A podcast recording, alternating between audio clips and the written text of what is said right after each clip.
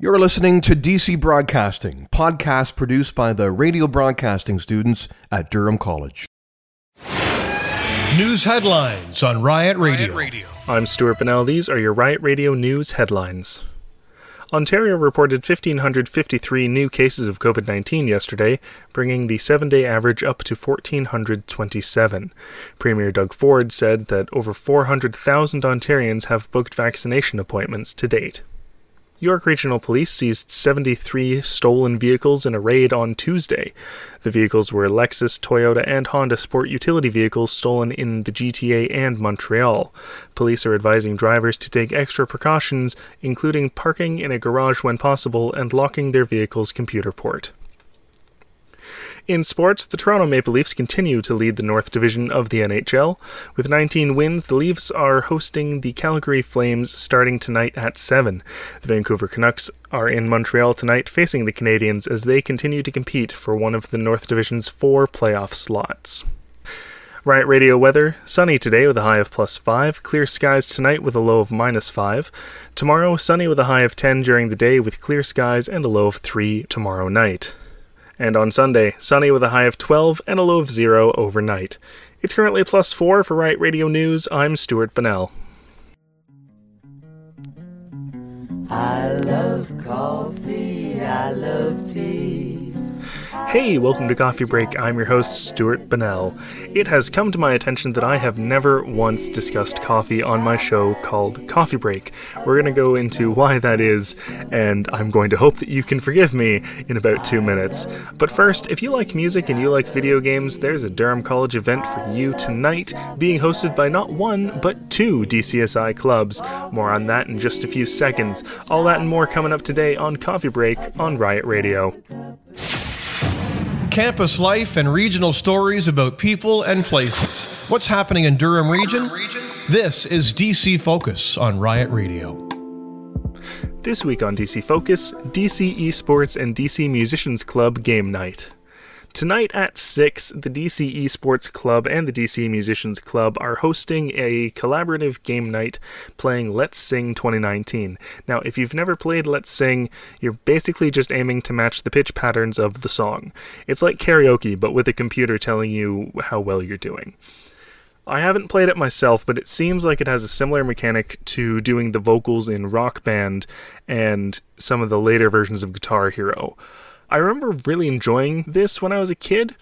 The tricky part was when you weren't sure about where the song was going. This happened a lot. But judging by the track list on Let's Sing 2019, it doesn't seem like that's going to be too much of a problem because there are going to be at least a couple songs that any given person will know. You've got classics like Living on a Prayer by Bon Jovi or Mamma Mia by ABBA, but there are some more contemporary songs as well, like It Ain't Me by Kygo and Selena Gomez, or New Rules by Dua Lipa. I promise you'll recognize something on the track list. I've never covered anything that fits me as a person more than this event.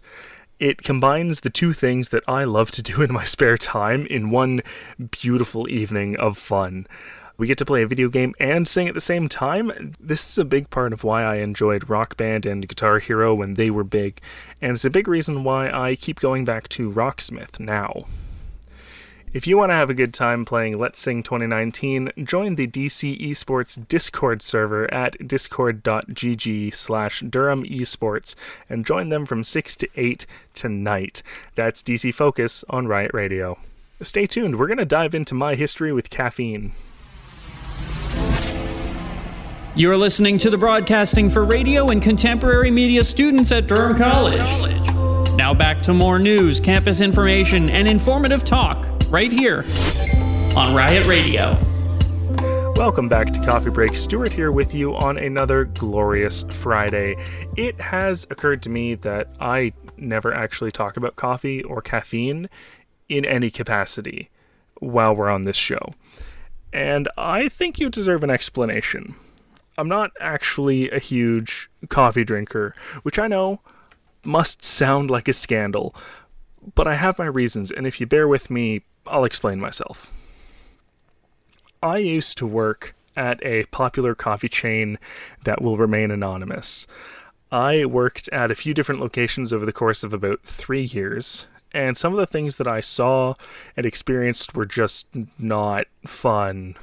Now, most of my customers and regulars were perfectly pleasant, but it's the few that weren't that made me rethink caffeine intake.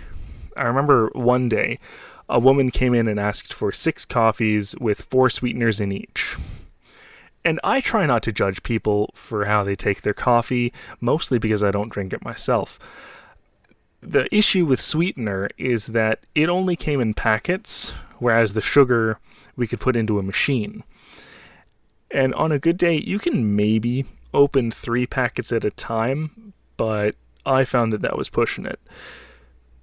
And this woman wanted me to do a grand total of 24 sweetener packets and then she got irritated at me because it was taking too long. Now, if that doesn't sound like a caffeine addiction, I don't know what does. Now, all of this absolutely soured my opinion on coffee in general, but the truth is that I've tried it and it kicks my anxiety into overdrive. So I try to avoid it because that's the last thing I need. If I really feel like I need caffeine, I will occasionally drink tea. I know I'm a sham, but I hope that you can forgive me. Stick around for some sentimental talk about perseverance. You're listening to the Broadcasting for Radio and Contemporary Media students at Durham College. Now back to more news, campus information, and informative talk right here on Riot Radio. In our first Monday class after reading week, our instructor said, Hey, you guys are almost done. Pretty exciting stuff, right? And with that, I had a bit of a moment and I had to go sit down for a couple hours. It's very similar to similar moments in my past, being this close to being done. Every time I finish a leg of my education, I end up moving away to begin the next chapter of my life. The big difference for right now is that I have no idea where I'm going or when I'm going. And honestly, it's kind of weird to have that level of uncertainty, but it's also kind of freeing to know that the future isn't set. And I know that I've grown a lot over the last couple years. And it's encouraging to see that my classmates, whether I've spoken to them for five minutes or five months, have also been growing there isn't a single member of the class of 2021 that I wouldn't be excited to work with in a professional setting. Although I'll be the first to acknowledge that it'll be really weird to see any of you in person after the year we've had. In a weird way, I think we've adapted to living in a pandemic. And maybe we don't necessarily acknowledge the difficulties that came with remote learning we've had to either invest in new equipment or make do with what we had, not to mention not being able to work in an official studio. But despite the challenges, we haven't just managed, we have excelled. I'm immensely proud of my classmates. I'm proud of my instructors for doing whatever it took to get us the education that we needed. And I'm proud of myself for making it this far. And now I have two words that we all need to hear at this point in our journeys. Keep going. That's it for Coffee Break for the foreseeable future. Thank you so much for listening. Be sure to stay tuned to hear the rest of my classmates bring you more news, campus information, and informative talk here on Riot Radio. I hope you've enjoyed another edition of Coffee Break brewed fresh just for you. Take care, stay caffeinated, and have a lovely afternoon. A cup, a cup, a cup, a cup.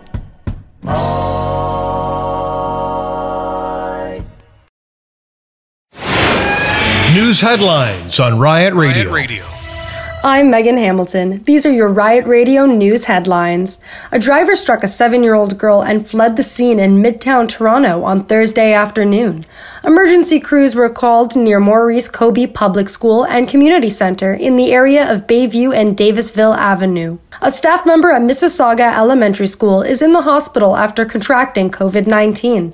The Dufferin Peel Catholic School Board confirmed the news to CP24 on Thursday afternoon. There has been no immediate word on their current situation.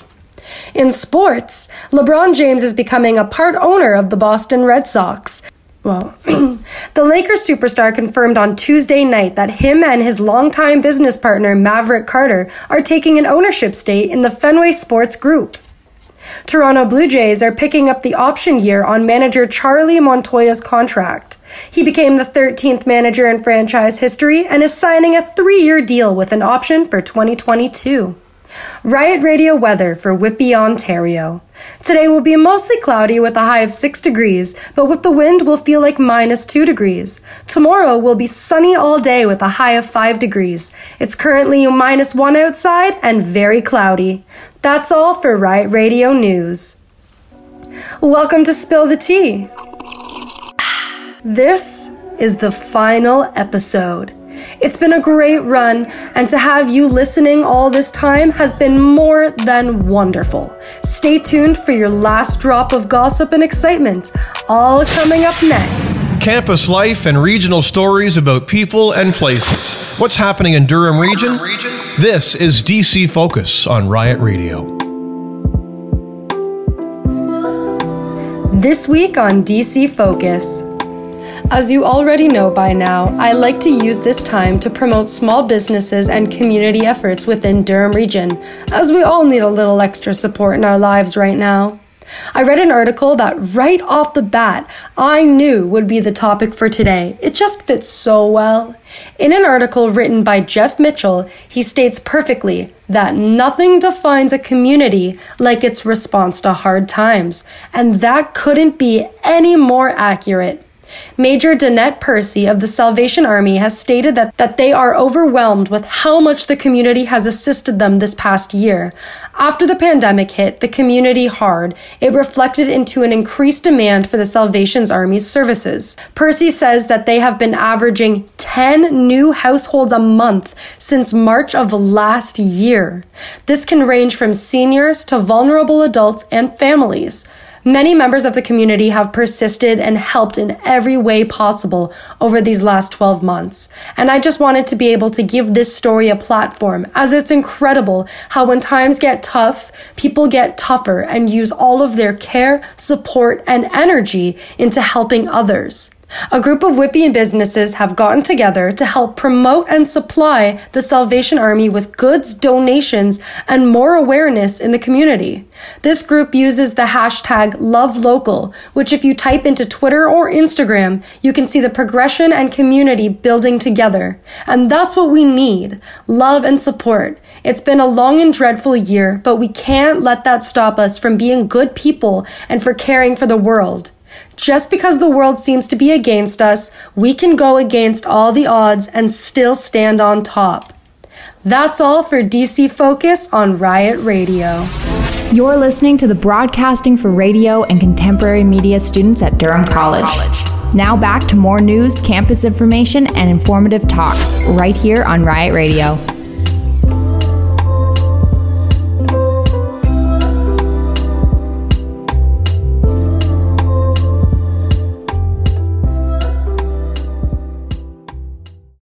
Welcome to your favorite time of the day. It's tea time. It's been a great time being able to chat with you and talk about the latest in this never ending, drama filled world of entertainment.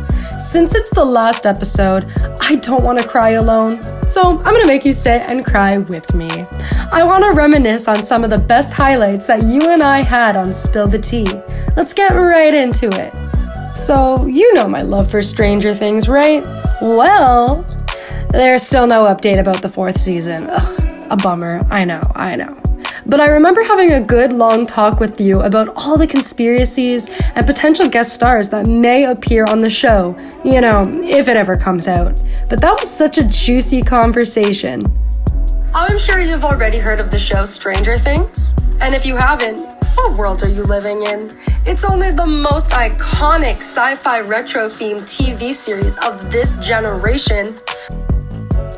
We went from TV shows and movies like Euphoria and Ozark to being able to witness Biden become inaugurated as the 74th President of the United States and to witness Kamala Harris become the first woman and woman of color to stand tall as the Vice President of the United States.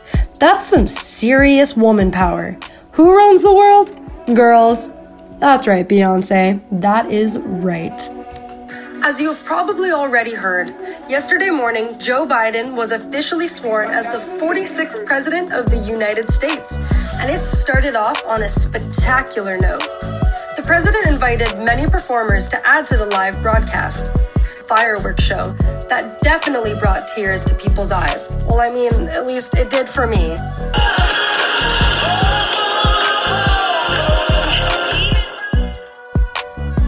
On top of celebrity shows and empowerment, there's also a boatload of hardships and drama that come with the entertainment industry. Thus, why I created Spill the Tea. We always need a little bit of drama in our lives, you know? Do you remember the divorce trial with Johnny Depp and Amber Heard? On other topics, and eventually the relationship faded into the background noise of the world of celebrities. But that all changed this year when phone recordings of Heard were released to the press. It's not like I'm saying, hey, choose fight. As difficult it can be to go through a very public divorce, it's probably so much harder to learn that your career is at stake over said allegations. It breaks my heart to hear such classic names that stuck with me for the past 10 15 years of my life be turned down so terribly, such as the one and only Johnny Depp himself. Oh no, it's that time already? Oh.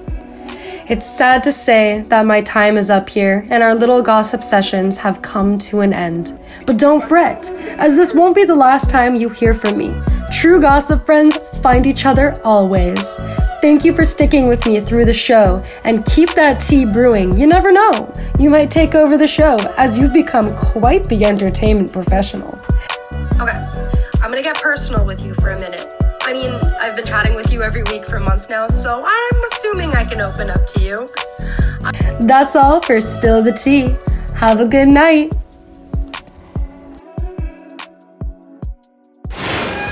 News headlines on Riot Radio. I'm Valentina Barros, and these are your Riot Radio news headlines. The United States plans to send 4 million doses of AstraZeneca's COVID 19 vaccine that is not using to Mexico and Canada in loan deals with the two countries, an administration official told Reuters on Thursday. Mexico will receive 2.5 million doses of the vaccine, and Canada will receive 1.5 million doses. The Biden administration has come under pressure from allies worldwide to share the vaccine, particularly from AstraZeneca, which is authorized for use in other countries but not yet in the United States. All Canadians could get one dose of COVID 19 vaccine by summer if all goes well. Prime Minister Justin Trudeau has said Canada's ultimate goal has been providing all Canadians who want a shot by the end of September. However, procurement numbers show there are more than enough doses from Pfizer, Moderna, and AstraZeneca coming past the one dose per person target by the end of June. Prince Philip, the Duke of Edinburgh, has left a London hospital on Tuesday after a four week stay for treatment for an infection and to have a heart procedure. He was admitted to King Edward VII Hospital on February 16 after he felt unwell to receive treatment for an unspecified but not COVID related infection. Riot Radio weather today is 3 degrees, feeling like minus 1 degree.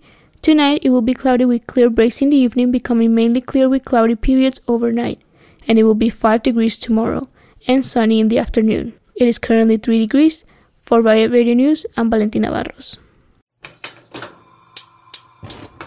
Have you ever wanted to try Latin American food but didn't know where to find it or what to try?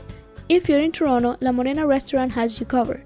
You can find everything from tamales, humitas, bolones, ceviche, bolones de plátano, and their staple dish, empanadas with their house-made mustard and carrot sauce to go. If this sounds like a feast to you and you can't wait to try, find them at 1175A St. Clair Avenue West or call at 437 317 0657. Working from home is hard, but at least your coworkers can't drink the last of your coffee. I'm Stuart Bennell. Join me for a coffee break where we'll chat about today's headlines, music, and the hottest topics of the week.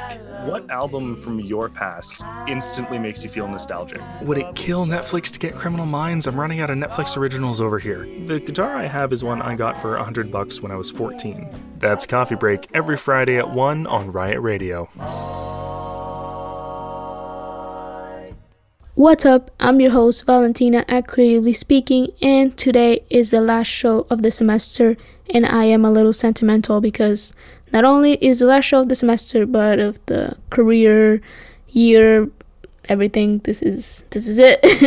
um, but I'll tell you a little bit more about that in a few moments. We'll talk about Netflix shows that I always recommend you. But up next is DC Focus with news from all around the Durham region. Campus life and regional stories about people and places. What's happening in Durham region? This is DC Focus on Riot Radio.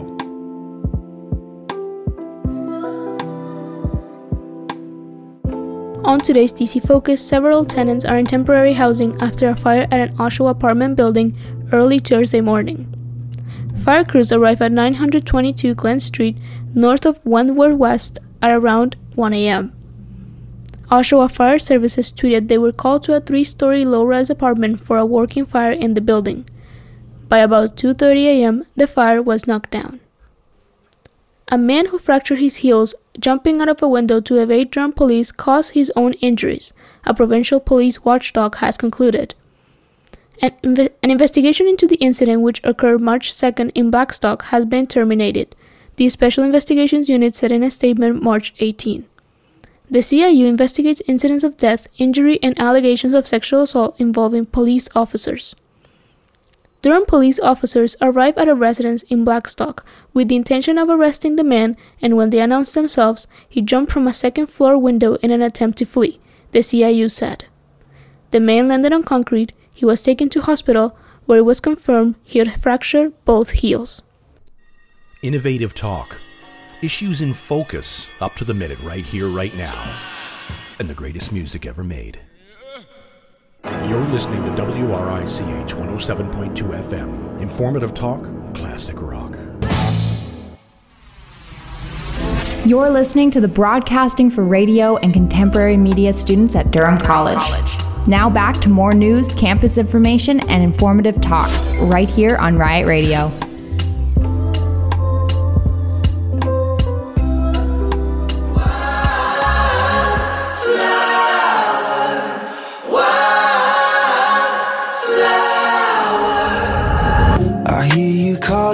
Out my name. I love the sound, I love the taste. And I can see it in your face. You got a side you can't explain. You're telling me, telling me, telling me you wanna come over. You wanna be, wanna be, wanna be, wanna be closer. I love it when you wear your head down over your shoulder. Cause I wanna hold you. Welcome to the final Creatively Speaking show of the career. I'm your host, Valentina, and today is a sad day. It is the final show of my broadcasting school. This is the last assignment, and I'm kind of sentimental. I spoke with one of my professors today, and my oh my, where have two years gone by? I remember when I first moved to Canada just two years ago to start college life, but thanks to COVID, I got half a year, uh, right? According to my mom, now I have to do a master's degree so she can see me walk into the stage to get my diploma. But I don't think that's gonna work, mom. You know, I just don't. I don't know. I'm not. I'm not feeling like it.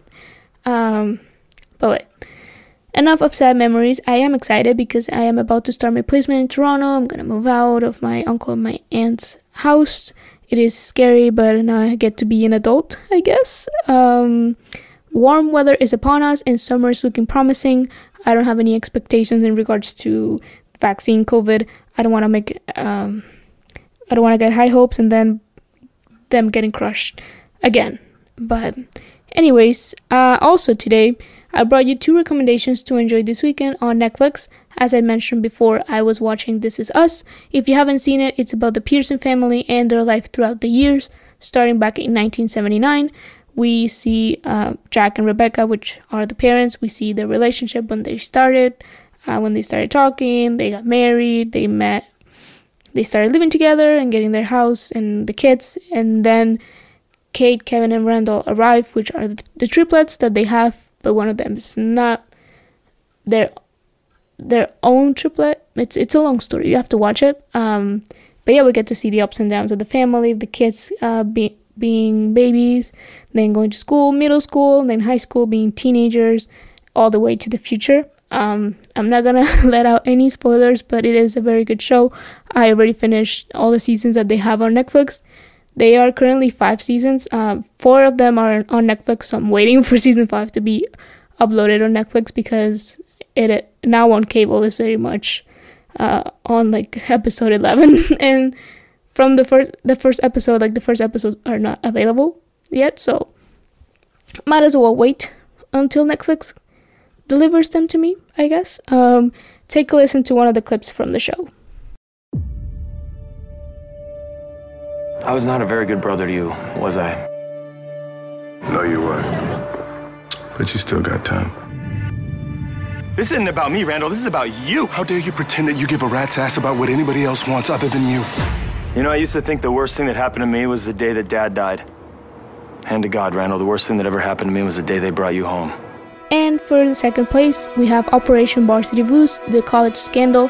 As you know, the college scandal back in 2019, where celebrities like Lori Loughlin, Felicity Huffman, and both their husbands, and many CEOs, CFOs, and COOs were involved to enroll their kids in the best universities, talking Harvard, Princeton, Brown, all of them, all the Ivies, and college, with bribes orchestrated by Rick Singer, a former high school basketball coach that created his own services by advising students on how to get into their dream schools by using side doors, as he called them, which meant making them look like athletes and with higher scores on their SATs and ACTs.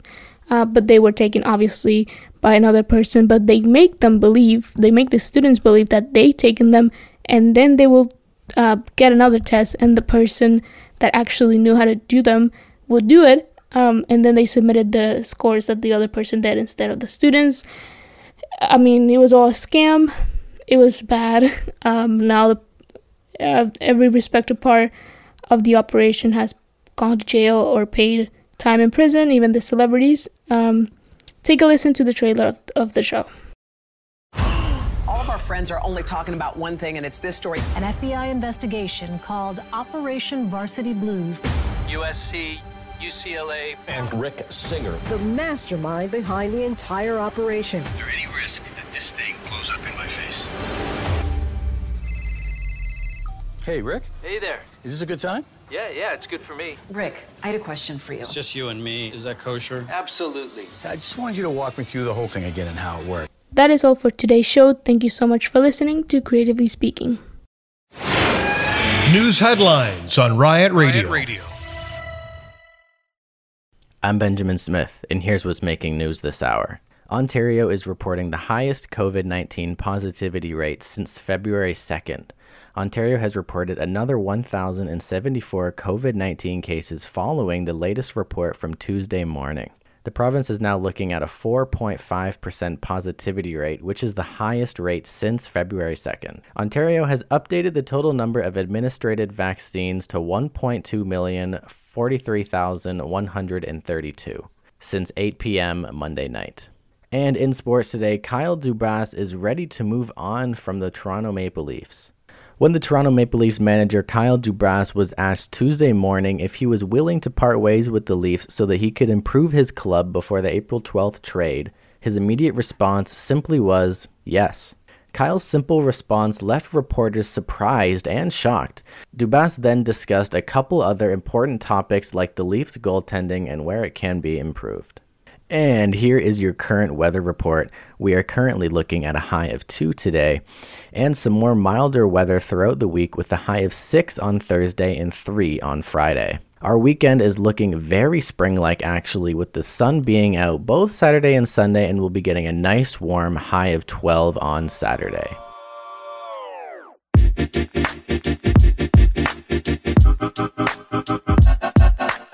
Hello, everyone. Welcome to the show today. I'm Benjamin, your host, and today on DC Focus, we're going to be talking about a new burger joint that is serving some absolute must tries.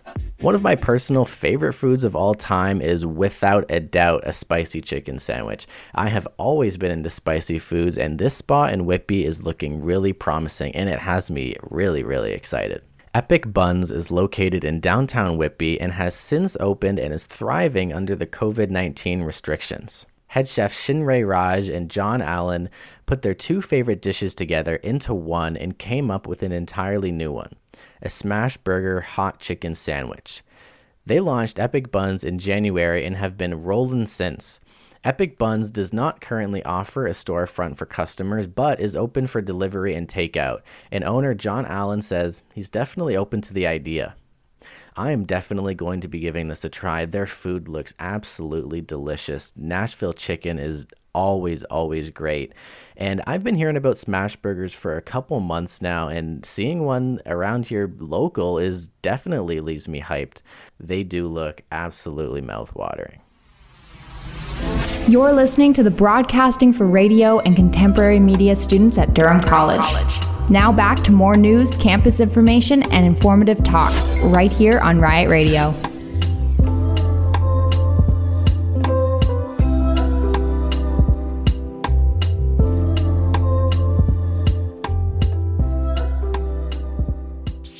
Hello there. I'm Benji, and welcome to Film Reel News. And I'm here to talk movies and entertainment with you. And today I wanted to talk about the future of Harry Potter on the big screen and some of my favorite horror flicks you can catch on Netflix this month. It's been a long time now since Harry Potter was wrapped on the big screen with The Deathly Hallows Part 2. I'm really curious to see where the series may go in the future and it seems nowadays that everything is either a remake or a sequel to something made years ago, but I do think that the timing may be right with this one. It may leave fans excited to experience the world of witches and wizards once again. Now, after rumors of a live action Harry Potter TV show being developed for HBO Max, there's been a little more credibility behind it because Warner Brothers Media's Jason Kilar's recent remarks made. Many theories and speculations believe Harry Potter and the Cursed Child to be the potential material that could be adapted to the big screen, or should I say small screen.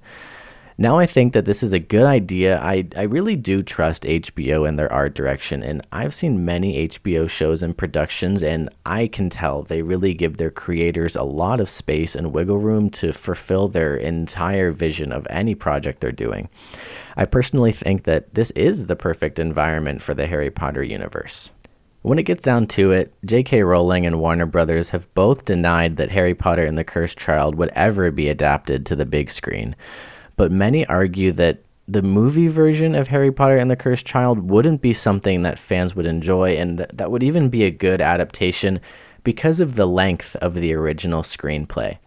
But it is very possible that it would fit into a perfect TV show format. So I'm going to leave you with the fact that the studio has announced a call for writers for a potential spin off show set in the world of Harry Potter it really could be anything and it really could just be something new they're trying to do. But I think it's a no brainer adapting this Cursed Child screenplay because a lot of people really enjoy it. And I think it's where a lot of people want to see the universe explored a bit more. Now, I wanted to talk about Netflix because I was talking earlier about HBO and how they give their writers a lot of creative freedom. And and I think in certain aspects, Netflix does it really, really well too. But to be more specific, I think Netflix does it perfectly for the horror genre. Netflix has always been my go to when I'm in the mood for a spooky flick, and they never really disappoint me.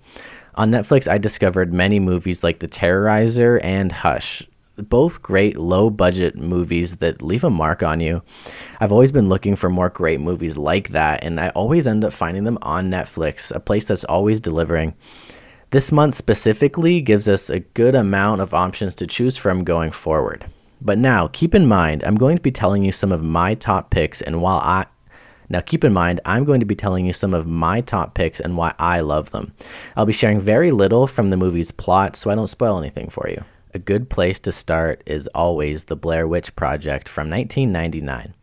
It lays the groundwork of independent filmmaking that kept escalating for the next 20 years, and The Blair Witch Project was just a huge success for modern horror movies.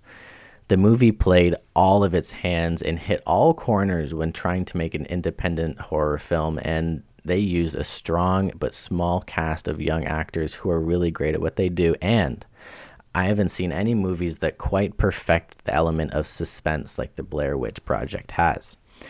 But if you're wanting something a little more modern that has become somewhat of a Netflix classic that was born on Netflix, it's Gerald's Game. This one is weird, spooky, and disturbing on so many levels, but that's exactly what makes it great. This one was released in 2016 and and it started a new horror genre of its own on Netflix that fans go nuts for.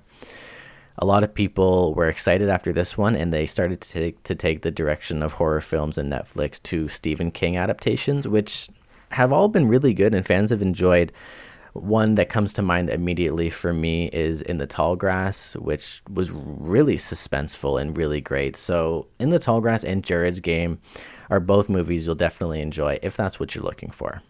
And finally, I'm going to talk about the Conjuring universe. The Conjuring universe started something new for horror films, and there's almost 11 films here that are either already made or going to be available and releasing very, very soon.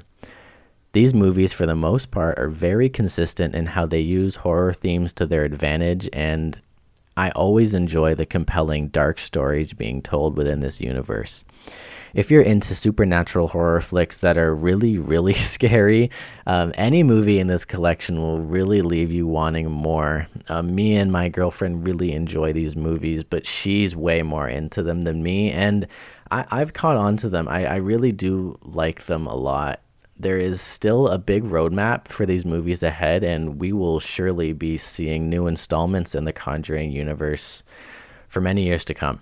Netflix has always been the king of horror movies on streaming services, and they offer things old and new. But the thing I love most is the connection they have with the artists that make these films and perfect every single element of them. And that leaves me damn excited for what they got up their sleeve next.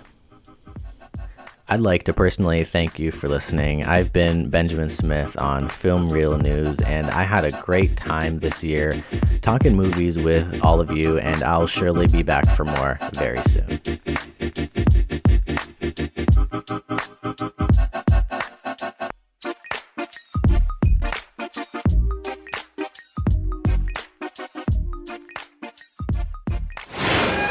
News headlines on Riot Radio. Riot Radio. I'm Richard Evans. These are your Riot Radio News headlines. Officials with AstraZeneca have announced that they have found no correlation between recent reports of recipients developing blood clots and their latest vaccine. European regulators have agreed that their findings dispute any such connection. Premier Doug Ford warning Ontarians to remain vigilant as a third wave of variant COVID cases sweeps across the province.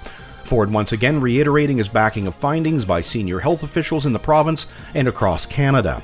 Closer to home, 48 year old Oshawa resident Adam Strong has been found guilty of first degree murder of Rori Hache and manslaughter in the case of Kandis Fitzpatrick. Strong had pleaded not guilty to both crimes, which took place between 2008 and 2017. In sports news, the CFL has issued a statement refuting recent rumors that the season will not be played. League officials insist that the 2021 season will be carried out as planned and are working towards getting provincial and federal approvals for their health plan. Riot Radio weather temperatures remaining on the cooler side for the next few days after the higher than normal temps we enjoyed recently have given way to more seasonal values. A high of only 3 degrees expected for tomorrow and a high of 1 degree for Friday. Chilly lows of minus 4 and clear skies expected overnight for the next couple of days. It's currently 4 degrees outside our studios here in Oshawa. For Riot Radio News, I'm Richard Evans. You're listening to In Context, local news and worldwide happenings, right here, right now. Welcome to this edition of In Context. I'm your host, Richard Evans. On today's show, we'll revisit a story that I reported on earlier in the year regarding the wetlands of Durham region. I've got an update for you there. Some comments on the recent vaccine rollout debacle here in Canada. And did you catch the Grammys this year? If you did, you were among the fewest viewers in Grammy history. All of this coming up right here on Riot Radio. Campus life and regional stories about people and places. What's happening in Durham region? This is DC Focus on Riot Radio.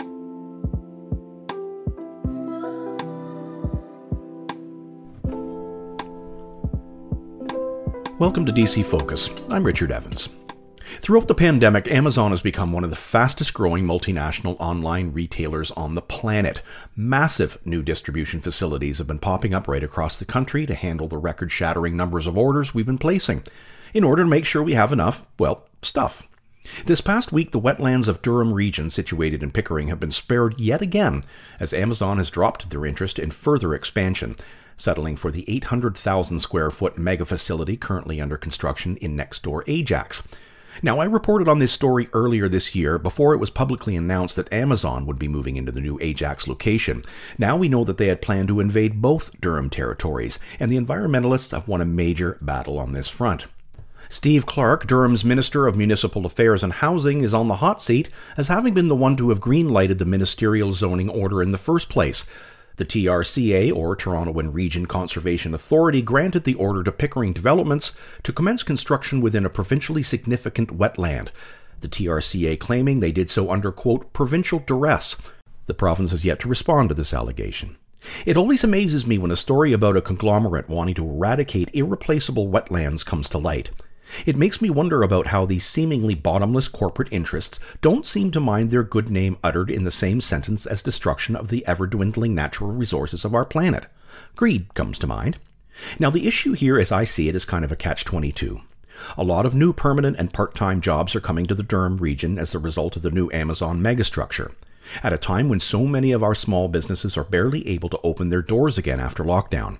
From a long term perspective, what's the writing on the wall here? I have little doubt that the complexion of retail in the Durham region, if not all over the world, has changed, and Mr. and Mrs. Small Business Owner had better start thinking about what to do next. I don't say this often, but I hope I'm wrong. This has been DC Focus, right here on Riot Radio. I'm Richard Evans. Plenty more to come. You're listening to the broadcasting for radio and contemporary media students at Durham College. Now back to more news, campus information, and informative talk right here on Riot Radio.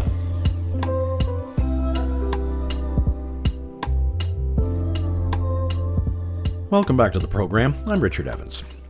Canada has officially begun the largest mass vaccination campaign in history. Unfortunately, the rollout is far from what most Canadians are calling acceptable, as mass vaccination has given way to mass confusion. To date, Canada has received 400 million doses of vaccine from Pfizer and Moderna, Johnson & Johnson expected in late spring, and now the AstraZeneca offering has been cleared by Health Canada. Those doses will be rolling in soon enough as well, despite recent concerns about possible blood clots found in a small handful of recipients. Trudeau has promised that all Canadians who want a shot will have one by the end of September. That's assuming there are no more manufacturing hiccups which stalled the last batch, causing serious concern among most Canadians. So we have the shots. Well over 60% of Canadians have indicated that they intend to get it. That number rising steadily every day as the efficacy rates are very high with few instances of serious side effects, at least on our side of the pond. The problem we're facing now is who's first in line and where do I go to get it? Many seniors 80 plus are still waiting for the doses and in many cases lining up outside for hours in the cold having made their appointment, only to be turned away when the doses run out. Others are walking into their local pharmacy and getting the shot right then and there with no appointment or concern for age group. If you watch the news, it's no secret that most of us are not happy with the way the campaign's been rolled out. Trudeau and Ford left tap dancing for the media while they figure out what to say. Pop up vaccination sites are becoming more common across the province as those in charge struggle to maintain some level of control and efficiency in a time when neither appears to be present. Nevertheless, we seem to be headed in the right direction, but communication remains the main sticking point. Currently, seniors 80 and over are being given highest priority. However, most are being asked to sign up for their vaccination online, whereas many seniors either don't own a computer or are not tech savvy enough to navigate the menus. My 84 year old dad will attest to that. Despite the challenges, it appears as though we're turning a corner, and there's that tiny speck of light at the end of the tunnel. We'll get there. Hang in. I'm Richard Evans. More to come. Stay tuned.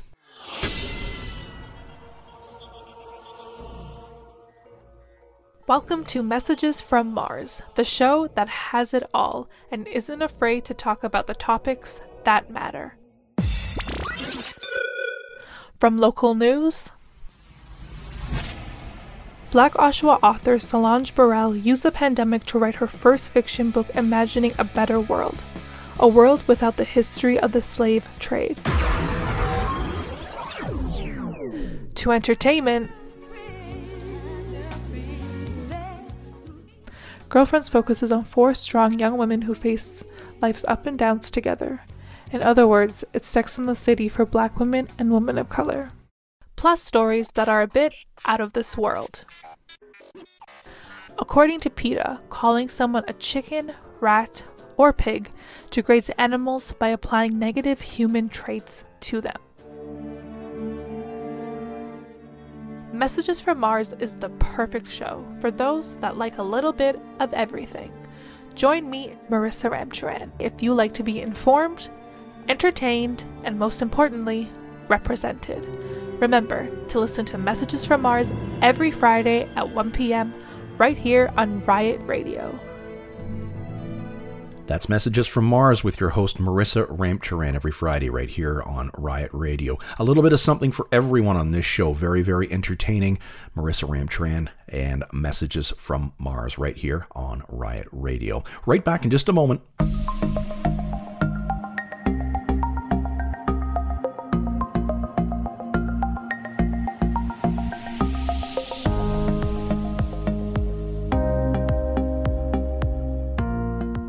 We're back. Thanks for tuning in. The 2021 Grammys went this past Sunday in Los Angeles, with not surprisingly the lowest ratings ever for a Grammy airing 8.8 million viewers as opposed to 17.5 million for the 2020 Grammys. Needless to say, COVID being the main factor. A huge part of the annual draw is the red carpet coverage, which of course didn't happen this year. Many find this aspect more entertaining and relevant than the awards themselves. The performers included Harry Styles, Taylor Swift, Dua Lipa, BTS, Billie Eilish, Post Malone, and Megan Thee Stallion, who took home the prize for Best New Artist. Hosted by the ever popular South African comedian and talk show host Trevor Noah, despite the low viewership, many regarded the lineup of live and pre recorded performers to be the best in recent memory. Also, an honorable mention is the sheer ingenuity of Grammy organizers for putting together such an entertaining show with limitations never before faced. The show this year was not without its fair share of controversy. Last year, Academy President Deborah Portnow abruptly resigned amid allegations of bullying from a former assistant. And this year's President Harvey Mason Jr., who's been widely criticized for snubbing the likes of The Weeknd, Justin Bieber complained that Changes was nominated in the wrong categories, Nicki Minaj and Zayn Malik voiced long standing displeasure with the show and the Academy. It seems like rarely a year goes by when someone in the music world thinks that everyone got it wrong. Some things never change. Billie Eilish took home hardware for the record of the year. Beyonce picked up her 25th and 26th Grammy for Video of the Year, as well as Best Rap Duet with Megan Thee Stallion. Lady Gaga and Ariana Grande's Rain on Me became the first female duet to win the Best Pop Duo category. The highlight of the evening for my money was the song of the year I Can't Breathe by the multi talented Her. The song, of course, a solemn nod to the death of George Floyd last year. Another high point was the performance of Dua Lipa, who took away the prize for Best Pop Vocal Album. All in all, an entertaining show in a time when we need every positive distraction we can possibly find. That's it for this episode of In Context. Thank you as always for joining me. I'm your host, Richard Evans. Stay safe and stay healthy. We'll see you next time.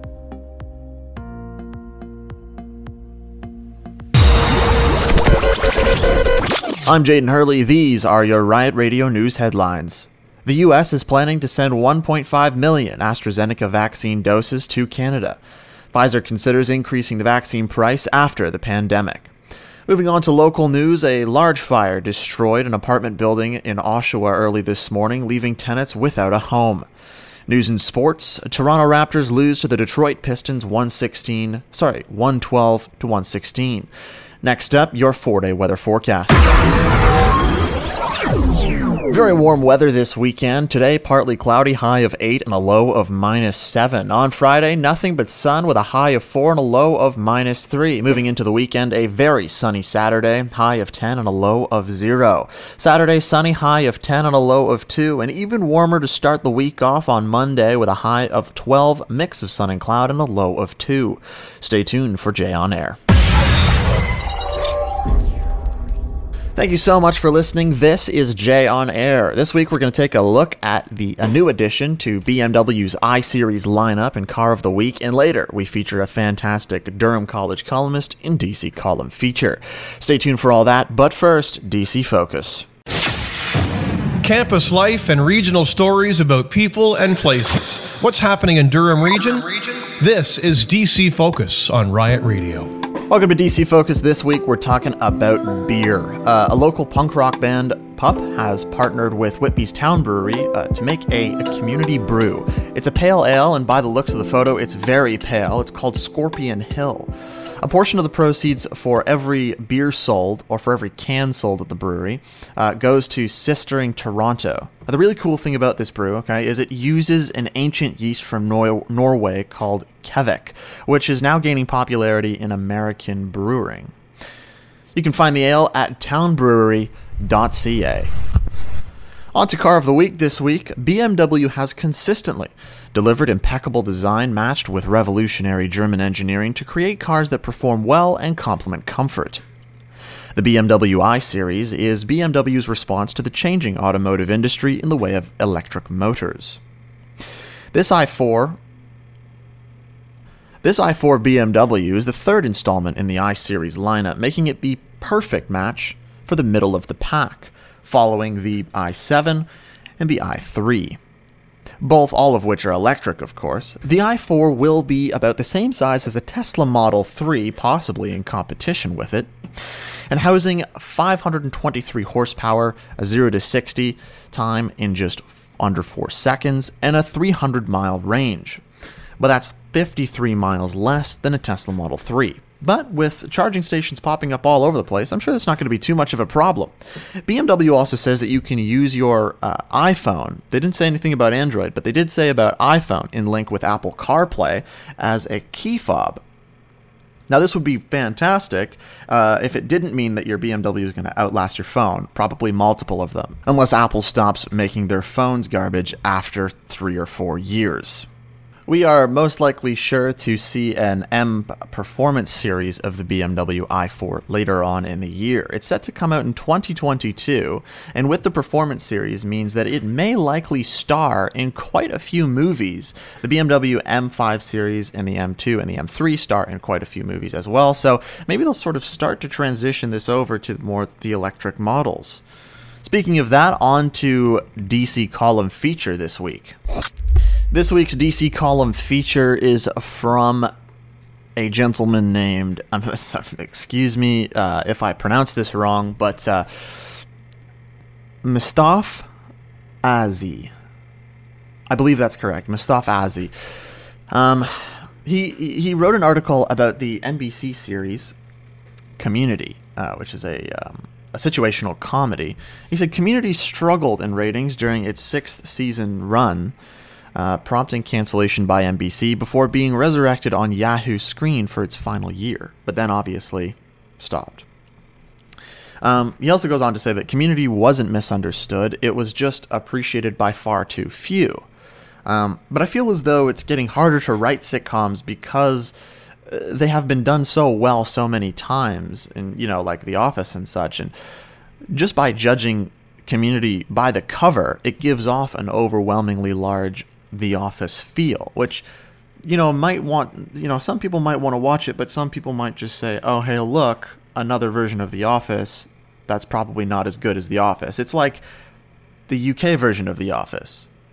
You know, it's like it's still The Office, even though Community isn't The Office, but it just sort of feels like The Office. Although it only has, apparently, it only has one camera. I haven't watched Community, but he does go on in the article to say it doesn't use many cameras at least as many as The Office and other sitcoms do.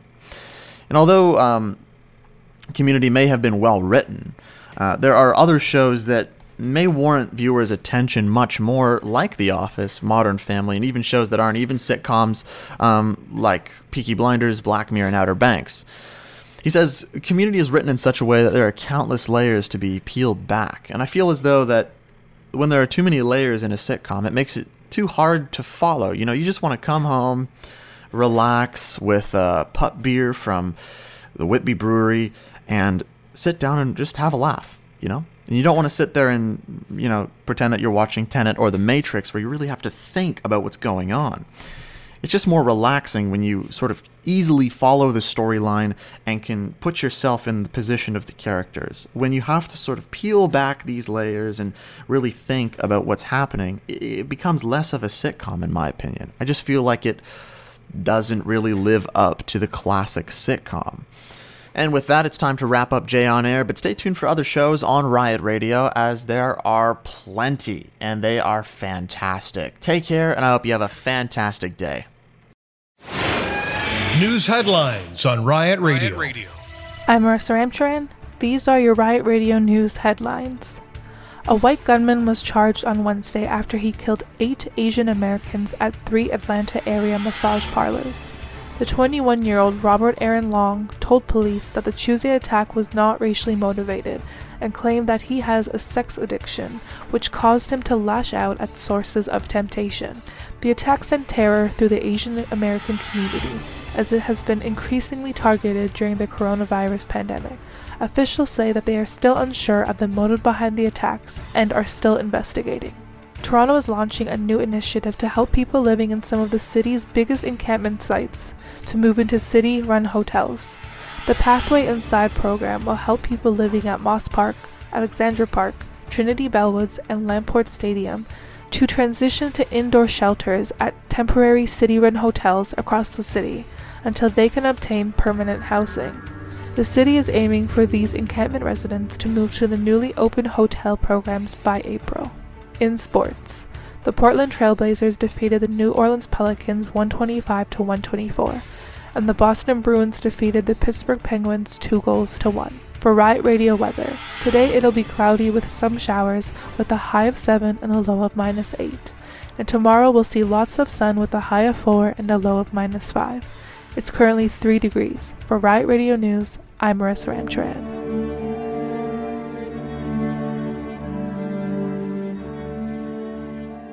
Welcome to Messages from Mars. I'm your host, Marissa Ramcharan. Coming up on today's DC Focus, I'll be highlighting two events that are happening in the Durham region that need your support. And later on, it'll be a very feminist heavy show, as I'll be discussing two stories that revolve around women's rights and autonomy over our bodies, with the murder of Sarah Everard as well as the abortion stand that is taking place in Jamaica. Stay tuned. Campus life and regional stories about people and places. What's happening in Durham region?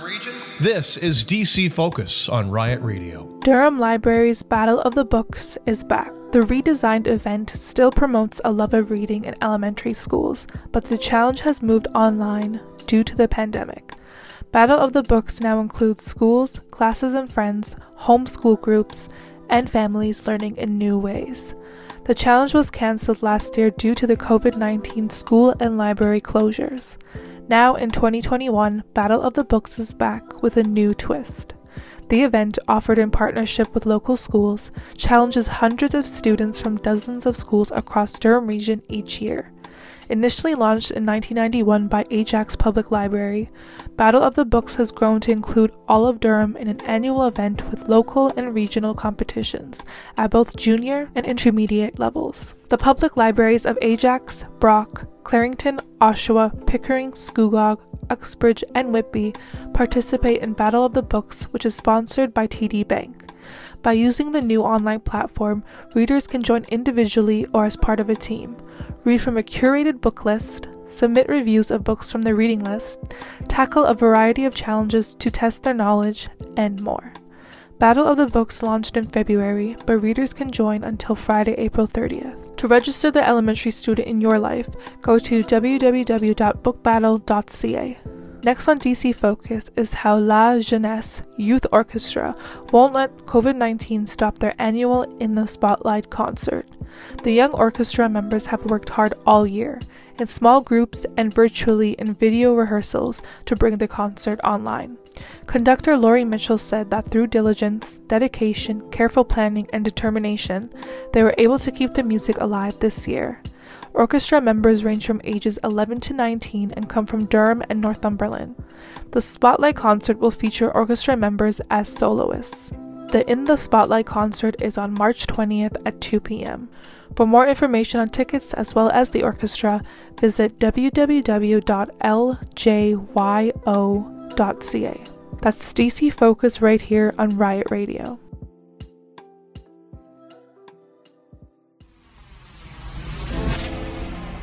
You're listening to the broadcasting for radio and contemporary media students at Durham College. Now back to more news, campus information, and informative talk right here on Riot Radio.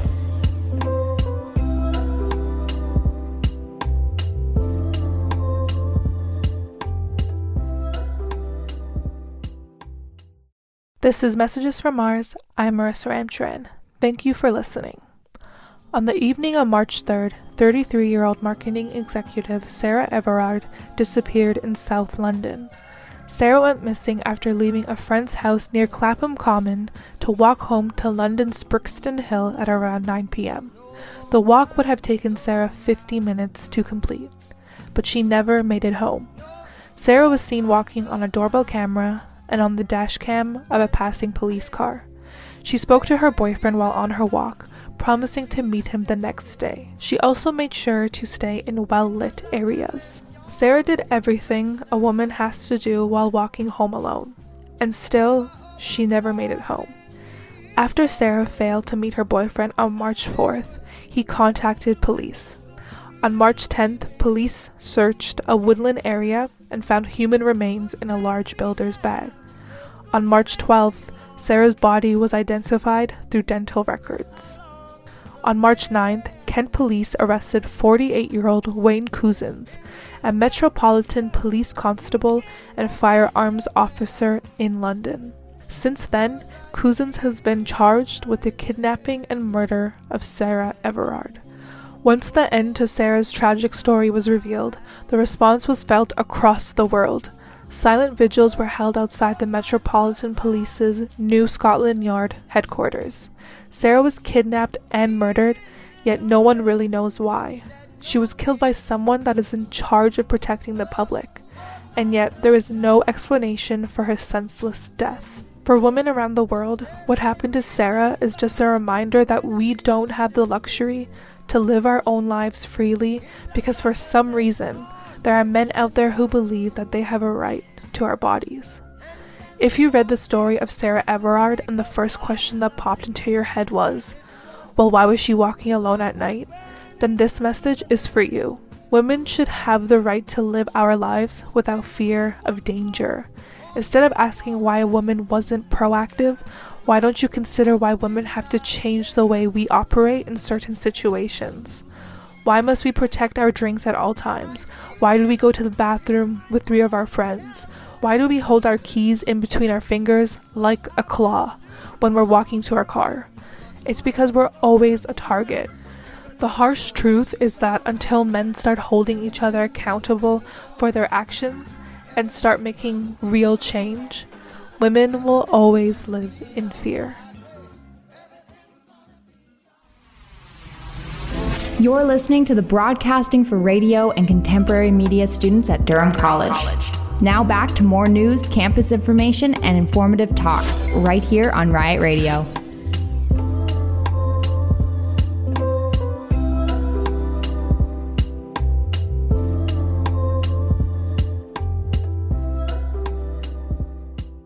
Welcome back to Messages from Mars. Thank you for listening. Countries in the Caribbean are known for their beauty, music, food, and hot weather. People from all over the world flock to the Caribbean to vacation and escape their realities. They view the Caribbean as a paradise and hardly, if ever, concern themselves with the issues that may be going on. For Caribbean people, also known as West Indians, we try our hardest to ensure that our issues and problems are shared on a wider scale. We saw it with Andrea Bharatt and the gender based violence crisis that is happening in Trinidad and Tobago. And now we're seeing it with Jamaica and the hashtag abortion stand JA. In Jamaica, there is a very real crisis going on for women. Abortion has been illegal for a very long time and has led to cries for change from women of all ages. Women in Jamaica are fighting for autonomy over their bodies, for their right to choose which procedures they go through and how to navigate throughout their own reproductive health. Unfortunately, in Jamaica, religion is strongly tied into their laws and government, which has allowed an anti abortion stance. Women who are seeking to abort pregnancies are described as barbaric and savage, when their only crime is daring to safeguard their own God given freedom to exercise autonomy over their own bodies. Women should have the right to choose what happens to their own body. And the women in Jamaica are not getting this choice. These women just want gender equal laws that protect the reproductive rights of women. They also want to provide access to safe abortion services as a fundamental and legal right of women in Jamaica. According to the Human Rights Watch, where abortion is safe and legal, no one is forced to have one. But in a place like Jamaica, where it is illegal and unsafe, women are forced to carry unwanted pregnancies to term or suffer serious health complications and even death. Approximately 13% of maternal deaths worldwide are attributed to unsafe abortions. There is a movement on Twitter that is trying to educate the masses, but how do you take down decades of patriarchy? It's not easy, and it can't be done without help from the diaspora as well as everyone else. Once again, thank you for listening. I'll see you next time on Messages from Mars on Riot Radio. News headlines on Riot Radio. I'm Simon Gerda, and these are your Riot Radio News headlines. Three mass COVID 19 immunization clinics opening today in Toronto. Public health officials are urging St. Patrick's Day revelers to follow physical distancing and other anti pandemic guidelines today. The main concern is that gatherings and celebrations could turn into COVID 19 super spreader events. Some provinces and cities have put new restrictions in place. Others will rely on existing measures. The Irish Embassy in Ottawa is holding a virtual event instead of a traditional reception. British Columbia has ordered bars and restaurants to stop serving alcohol at 8 p.m., while pubs and Latin Canada will be closed or have limited seating. Despite some predictions that the pandemic might cause Canadian real estate prices to pull back, the housing market continues to heat up, with activity spreading beyond the urban markets where it's been the strongest, says one economist. The Canadian housing market has seen prices gain steadily for more than a decade now, particularly in major cities such as Toronto and Vancouver, but in the extreme price and activity growth in those markets is now in- increasingly showing up in smaller communities.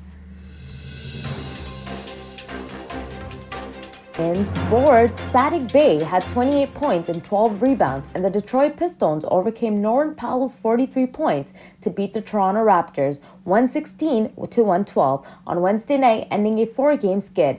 Bey, who led all the rookies in three-pointers, was 6 of 12 from behind the arc for Detroit, which had lost to 10 of 12. Delon Wright added 18 points, 10 rebounds, and 8 assists, and Jerami Grant had 23 points. The Pistons outrebounded Toronto 54 to 30. Adam Gaudette scored in a shootout to lift the Vancouver Canucks to a 3 2 victory over the Ottawa Senators on Wednesday. Bo Horvat had a goal and an assist, while Brock Boeser also scored in a regulation for Vancouver, 15 16 3. Ryan Dzingel and Josh Norris scored for the Senators 10 30 3, who lost goaltender Joey Daccord to an injury in the third period. The Canucks' victory was their third in a row, sixth in their last seven outings, and fifth against Ottawa this season. The Senators meanwhile, have won just twice in their last nine games. Riot Radio weather cloudy, becoming a mix of sun and cloud near noon, with a high of 11. Tonight, mainly cloudy, 40% chance of rain overnight, with a low of plus 1. Tomorrow, mainly cloudy, 40% chance of rain early this morning, with a high of 7. Campus life and regional stories about people and places. What's happening in Durham region? This is DC Focus on Riot Radio. How you all doing today? And this is Saima Gerda, and welcome back to the Kick Back and Relax show. Coming up on the show today on DC Focus, we are talking about small businesses in Durham. Yes, guys, if you guys own a small business or work in retail or even at home, you need to have it sanitized and clean at all times. And that's what small businesses in Durham are lacking. Durham's Health Department website paints a picture of many businesses struggling to meet the current COVID 19 safety requirements.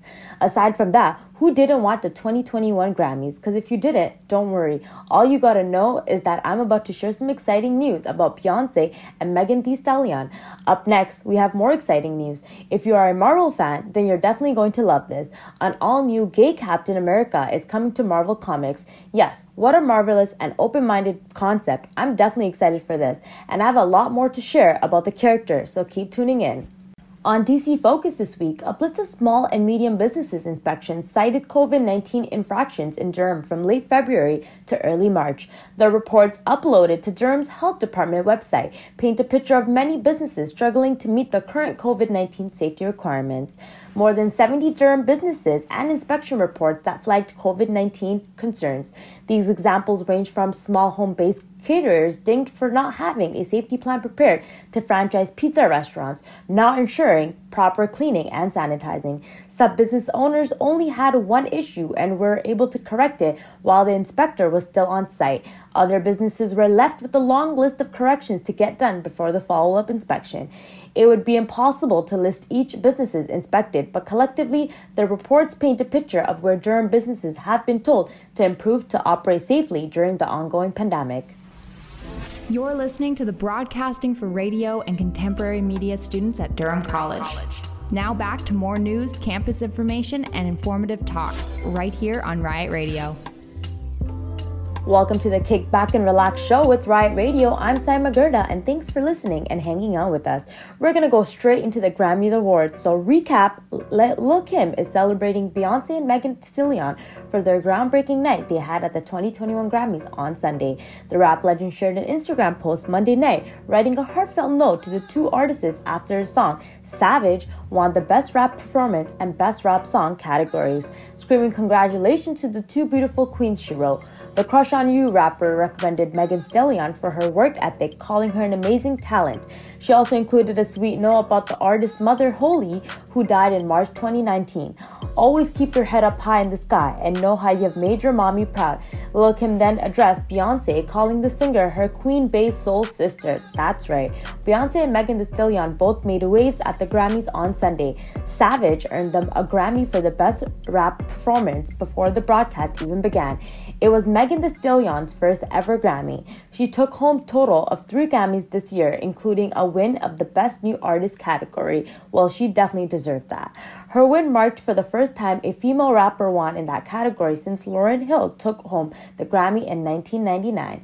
Later that night, Megan Thee Stallion joined Cardi B for a show-stopping performance of the song WAP, Beyonce won four Grammys, bringing her total wins to 28, which broke the record for the most Grammy wins by a female artist. Lil Kim and Beyonce have publicly shown their admiration for each other before. In 2017, Beyonce memorably channeled five of the rapper's iconic looks for Halloween. You're listening to the broadcasting for radio and contemporary media students at Durham College. Now back to more news, campus information, and informative talk right here on Riot Radio. It's the Kick Back and Relax show, and coming up next, Marvel Comics has just introduced a brand new hero to wield Captain America's shield, a game team from the Railways named Aaron Fisher. Marvel Comics had unrevealed a new hero that will become the latest version of Captain America as the United States of Captain America will introduce Aaron Fisher, a gay teenager who will wield the shield. The series will see everyday people from across the United States becoming Captain America, and the first issue will showcase the new Marvel hero. The United States of Captain America is written by Christopher Cantwell with art from Dale Eaglesham. In each issue, the pair will be joined by additional creative teams who will help introduce new characters in the Captain America role from across the United States. The series will see Captain America's shield being stolen and him having a travel to country in order to find the culprit. Along the way, he'll encounter a group called the Captains, people who take up the iconic hero's role. The series will feature four of the most famous Captain Americas, including Steve Rogers, Bucky Barnes, Sam Wilson, and John Walker. On Monday, Marvel Comics revealed more details about the United State of Captain America number 1. The issue will be co-written by Cantwell and Josh Trujillo with art of El Gimson and Jan Belson. Fisher will be from the railways and, as described, a fearless teen who stepped up to protect those around him, including fellow runaways and unhoused. Trujillo revealed that Fisher is very much inspired by heroes and the queer community, including activists, leaders, and everyday folks pushing for a better life. He added Fisher stands up for the oppressed and forgotten. Check out the variant cover for the series by Nick Robles. Bazaldua also done a design variant cover for the comic. In the image, you can see some elements of Fisher's costume. He got a mask similar to Captain America's, as well as on star for his overalls. Fisher has a nose ring as well as an American flag tattooed on the side of his arm. Without the mask, he has multiple piercings and undercut hair. It's going to be a really fascinating to see how Fisher fits into the upcoming story and how he defends the railways as Captain America. It's also going to be a lot of fun to see how Captain America interact with other heroes like Aaron, who themselves are their own versions of their heroes and their communities. It would be really great to see Fisher in a role beyond a singular story, but whether it really appears again depends on how people react to this first appearance. The United States of Captain America number 1 will hit comic shops on June 2nd, 2021. Thanks for listening and see you guys soon on the Kick Back and Relax show on Riot Radio.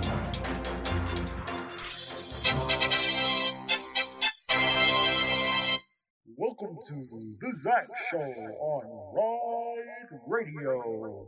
This week on the Zach Show, we will bring you news, sports, weather, and a DC Durham region focus. News headlines on Riot Radio. I'm Zach Kingston, and this is a Riot Radio News Update. The White House says that it plans to send 1.5 million doses of the AstraZeneca vaccine from the U.S. to Canada. EU drug regulator backs AstraZeneca Oxford COVID 19 vaccine as safe after an investigation. This investigation was a result of blood clots that were thought to be caused by the vaccination. And Canada says it's being locked out of the trials for the two detained Michaels, Canadian Michaels, in China, Michael Kovrig and Michael Spavor, whose trials are on this coming Friday and Monday. Yesterday, the Blue Jays lost to the New York Yankees 1 to nothing. As well, the Toronto Raptors lost to the Detroit Pistons 112 to 116. All teams are off tonight for Toronto sports teams and will pick up again tomorrow. The Blue Jays start us off at 105 at the Detroit Tigers. Then the Maple Leafs will play host to the Calgary Flames at 7 p.m. And then finally, the Utah Jazz will be hosted by the Toronto Raptors at 8 p.m. For your Durham region weather, it is currently 7 degrees outside and cloudy. Coming up next, we'll be discussing a Scugog Service Club raising funds for a Port Perry Hospice Center. You're listening to the Broadcasting for Radio and Contemporary Media students at Durham College. Now back to more news, campus information, and informative talk right here on Riot Radio.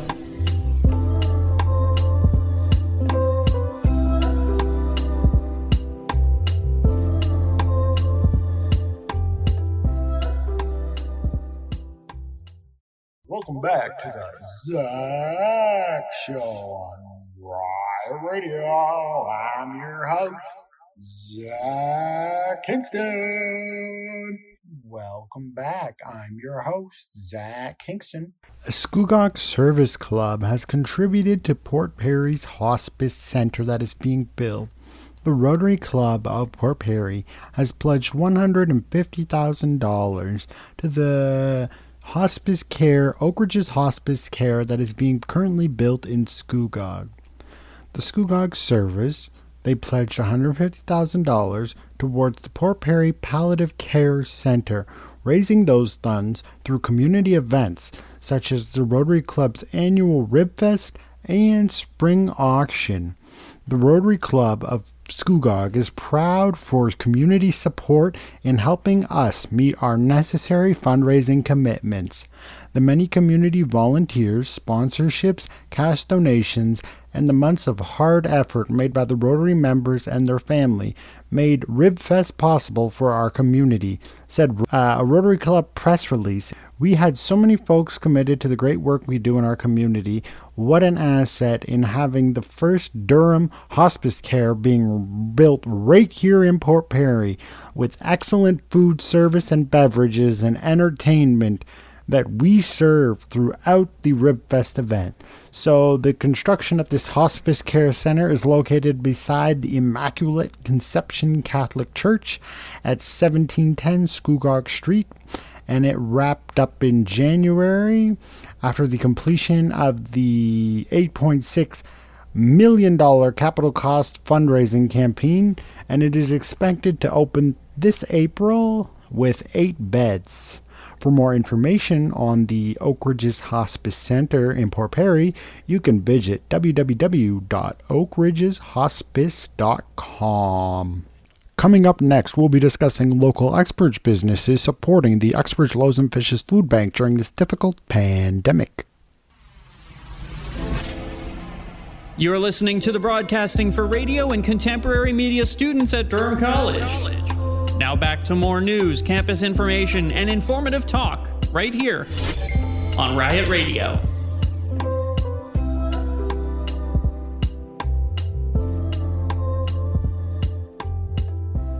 Support from local businesses has kept the Uxbridge Loaves and Fishes Food Bank afloat during this difficult year.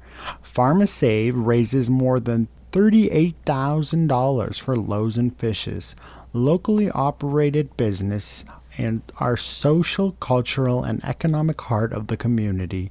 Unfortunately, this past year has left many unsure if they can continue. The Uxbridge Loaves and Fishes Food Bank credits area businesses for their crucial support during this difficult year. When the pandemic began in March of 2020, the food bank says it was hit hard since many of our volunteers were high risk seniors. Organizers had to rethink how the facility operated, which included limiting donations to appointment only and pre-packaging food bundles for clients, coupled with an increased need of across all sectors of the community due to the economic impacts of COVID-19. The situation could have deteriorated quickly, but area businesses stepped up immediately. PharmaSave stepped up first, said Heather Stover, don- donation coordinator at Loaves and Fishes, noting having PharmaSave a, as a drop off point offered more flexibility for those who wanted to donate. When I saw on Facebook that there might be short staff because volunteers were high risk and it might be difficult to drop off at their location, I said, you know what? We're right across the street, said Samir Remtula owner of the pharmacist at PharmaSave in Uxbridge. He approached the building landlord and was granted keys to empty unit beside the pharmacy where donations began piling up quickly. In the last month, we collected about $300,000 in cash, and that was when we said we can have fun with this. We can make this bigger. The fundraiser kicked off with Remtula pledging to shave his beard off if the fundraising goal was met. But donations poured in so quickly, he upped the ante with a promise to shave his head. From there, his fellow pharmacist, Sherry Duchenko, joined in, sacrificing her own looks to the cause. And when that goal was met, Uxbridge Mayor Dave Barton joined in to shave his head as well.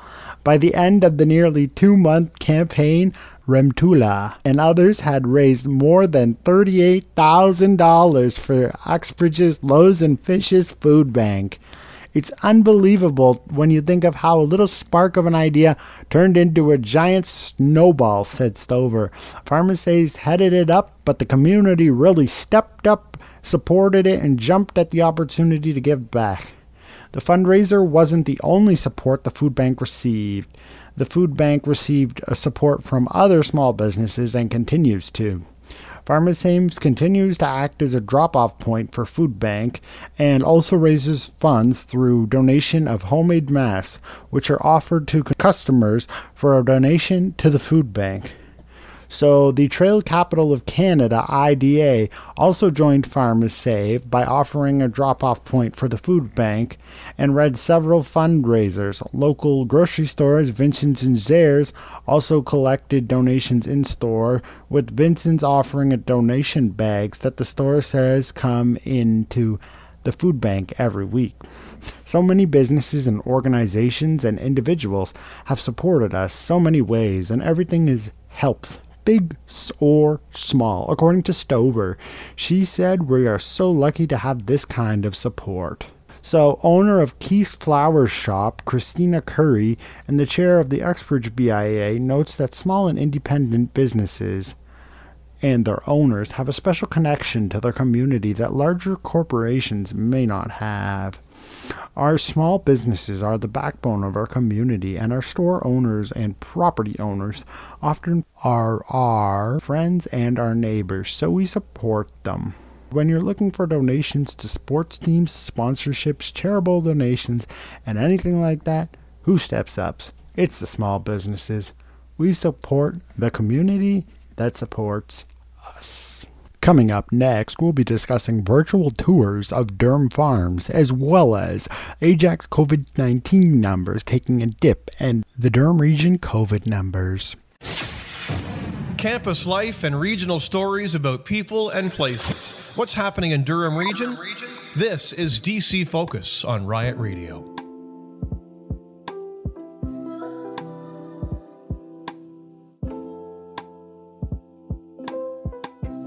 Virtual tours of Durham Farms begin March 18th. That's right, Durham Farm Connections is to offer Facebook Live tours through 2021. Durham farmers will offer a glimpse behind the scenes of the agricultural sector with Facebook Live tours that begin March 18th. Durham Farm Connections will present the virtual tours, which will each be hosted by a farmer who will share the beyond the farm gate view of the various types of farms in operation across the region. Tours will be broadcast live on the Durham Region Farm Connections Facebook page and will be also available for on demand viewing up to one week after the initial broadcast. More than 15 tours will be offered and it will start on March 18th at 3:30 p.m. They will also continue right through until the end of 2021. Featured farms will include the following: beef cattle farms, maple syrup, eggs, greenhouses, field crops, dairy, apple orchards, sheep, peas and strawberries, hay, herb, specialty teas, wheat, apple cider, field vegetables, as well as fruits and flowers. Those are all the different types of farms that will be featured. And so, as appreciation to the farm hosts for their time and allowing farm, Durham Farm Connections to do this, a, don- a donation will be made for each tour to a Durham Region food bank by Durham Farm Connections. Durham Farm Connections is a subcommittee of the Durham Federation of Agriculture, an organization representing more than 1,100 farmers. For more information, visit www.durhamfarmconnections.ca. The Rotary Club of Courtice is overwhelmed by communities caring. So, local operated and owned businesses are the social and cultural economic heart of the community. Unfortunately, this past year has left many unsure if they can continue. Despite a hard year for the Rotary Club of Courtice, it found a way to support local patients and give residents a way to connect with their community during the COVID 19. We think it's important that people see how fantastic the community is, said Mary Visor, past president of the Rotary Club of Courtice.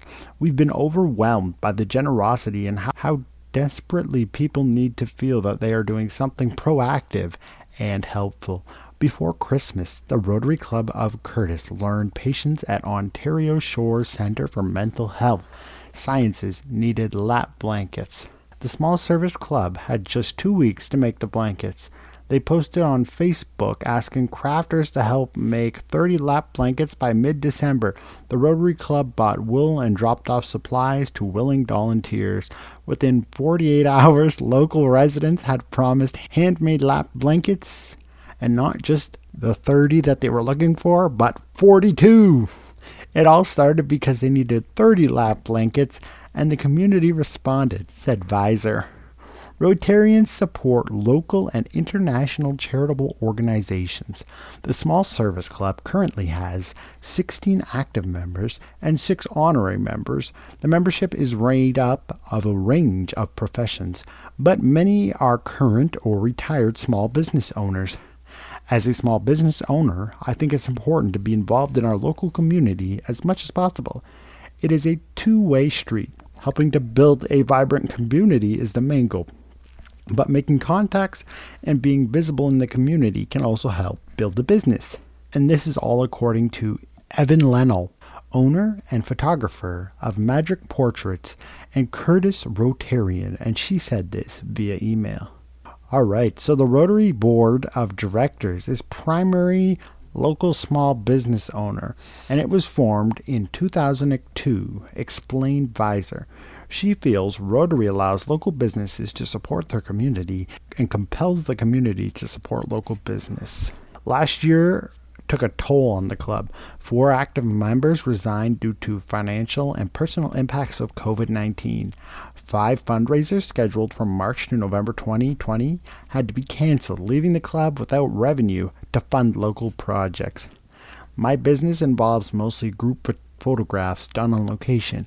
I do family portraits, special events, dance school photographs, and daycare class and individual photographs. My business grounded to a halt with COVID 19, Linnell explained. The club auctioned items for the Doom 2020 fundraising event online to buy gift baskets for Ontario Shores General Psychiatry Unit patients. The new year brought new ways to, for Rotary to support the community. In January, the club organized another community craft along to help make lap blankets for the patients at the R.S. McLaughlin Cancer Center. It's a little piece of the community, a little piece of love, said Visor. Again, the community overwhelmed us. Within 22 hours, we had to post that we had no more kits. By March, approximately a hundred blankets created by crafters in Durham's were delivered to the Cancer Center and Ontario Shores and Hearth Place Cancer Support Center. The Courtice Rotary Club also delivered more than a hundred infant hats to the Cobourg Hospital, offered baby hats and sweaters to young mothers supported by Rose of Durham, and gave adult hats to patients at Hearth Place and the Cancer Center. People started messaging us on Facebook and thanked us for giving them a way to give back, said Visor. We're trying to thank the community for their outpouring of support and we can get our get our thank yous out. They're too busy thanking us. For more information on any of these events and fundraisers that took place this year or the crafting, you can visit the Rotary Club of Courtice's Facebook page.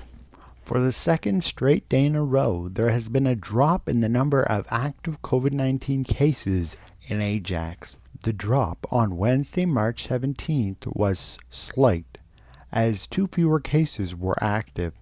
The number of active cases in the Durham region is now 105, according to the Durham Region's Health Department tracker. Of those with the virus, 95 are in self isolation, 10 are in hospital, and 4 are in intensive care.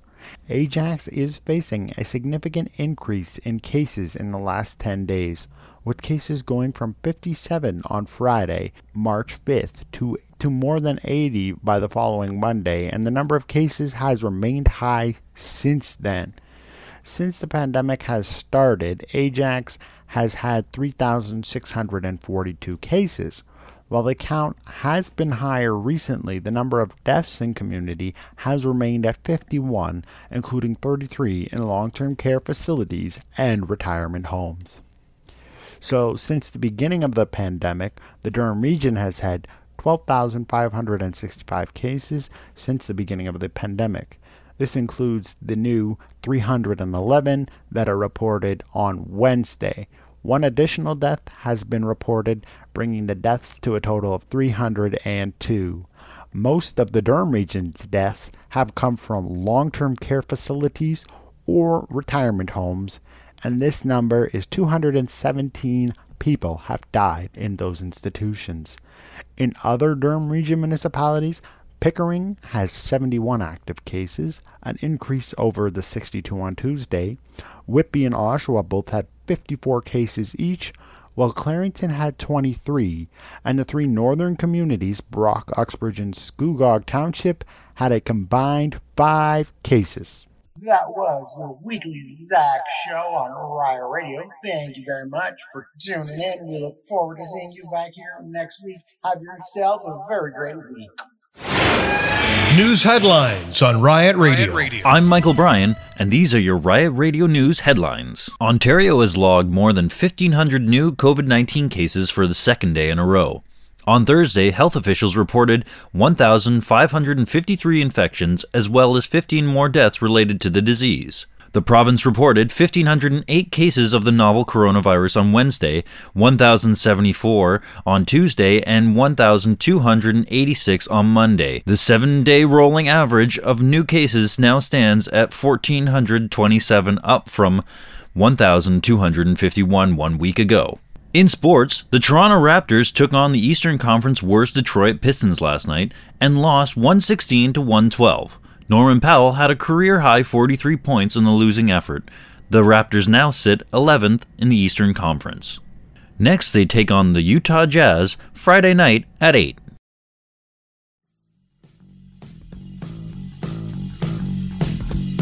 Riot Radio weather. Today is mostly cloudy with a high of 7 and a low of minus 7. This evening temperatures are dipping down to right about minus 3. Tomorrow is sunny with a high of 4 and a low of minus 3. It's currently 6 degrees. For Riot Radio Weather, I'm Michael Bryan.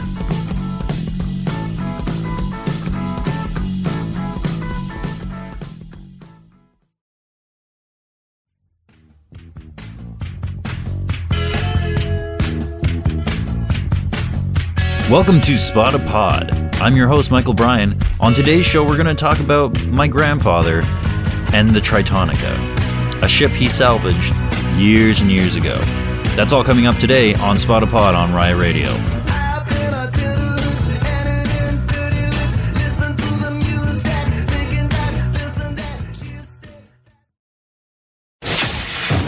Campus life and regional stories about people and places. What's happening in Durham region? This is DC Focus on Riot Radio.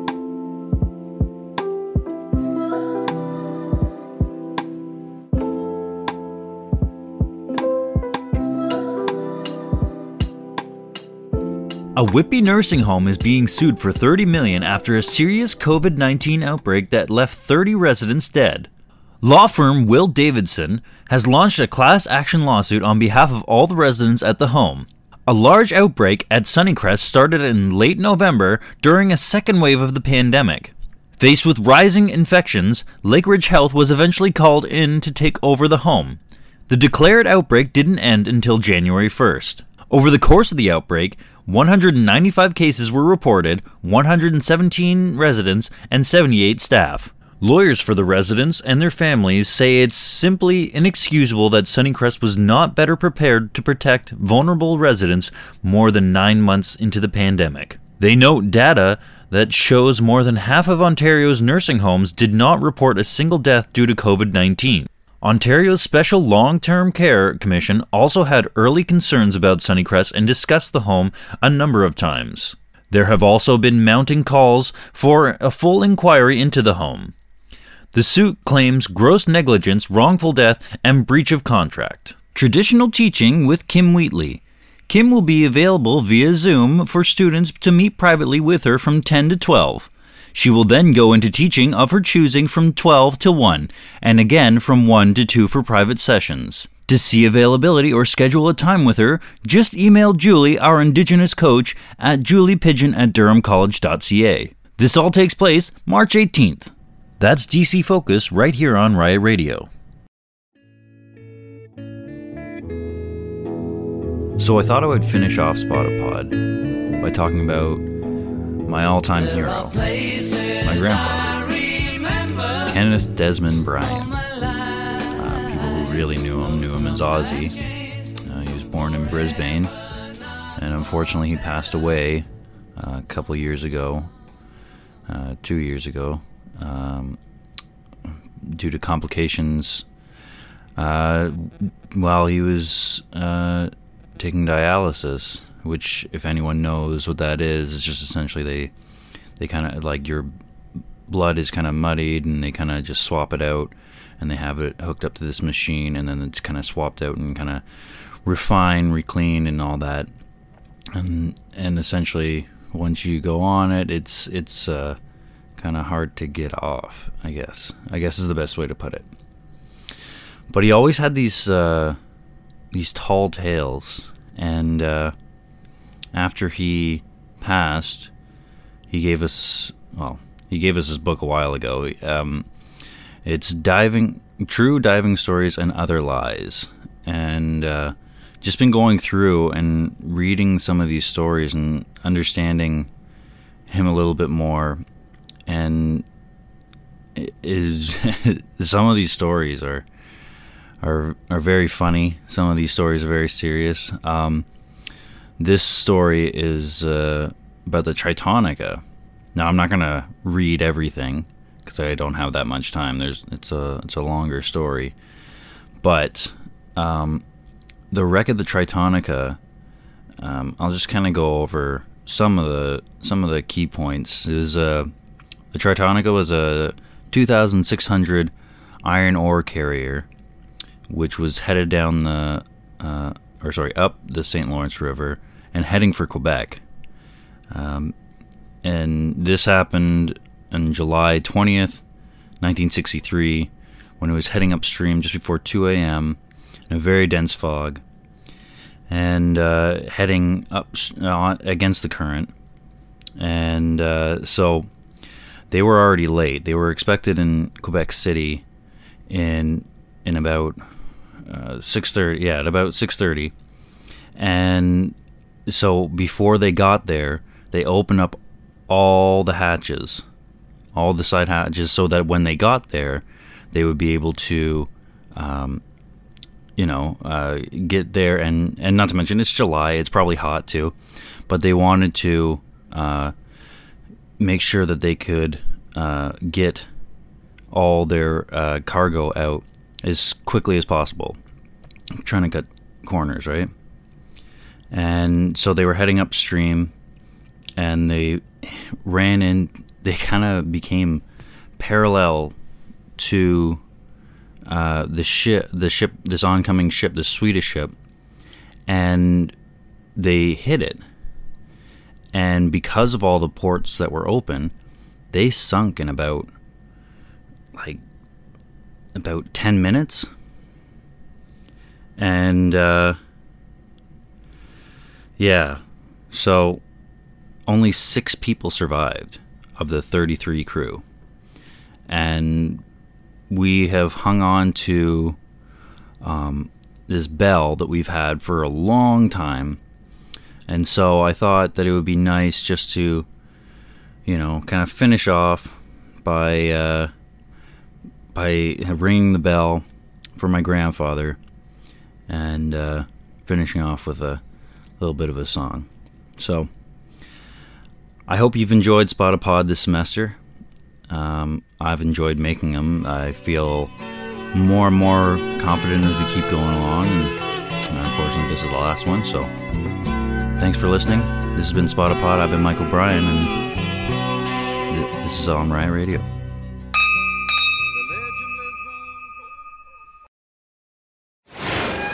News headlines on Riot Radio. This is Adrian Garcia with your Riot Radio News this hour.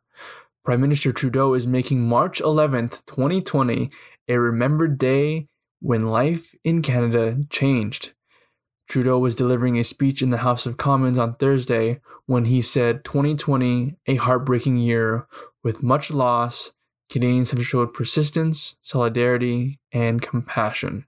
Thursday marks the one year anniversary of the World Health Organization declaring the novel coronavirus a pandemic. Conservative leader Erin O'Toole has also honored lives lost in his own speech to Parliament and recognized the unintended mental health and economic consequences of the pandemic. He also thanked frontline healthcare workers who he said helped him personally. O'Toole and his wife tested positive for the virus in September 2020. In sports, Kyle Lowry announces his intention to stay as a Raptor amid trade rumors. Despite the current hardships facing the team, with five of their players still out for the league's COVID safety regulations and the trade deadline around the corner, it signals a bit of stability to the rocky year that the Raptors have been facing. Also, a point guard Kyle Lowry said he intends to retire as a Raptor one way or another. No matter what happens, Lowry's jersey will be in the rafters one way or another. And now for your Riot Radio weather. Expect to see some rain today with a high of 14 and a low of 0. Tomorrow, expect some more cloudy weather with a high of 8 and a low of minus 7. It's currently 5 degrees. I'm Adrian Garcia for Riot Radio News.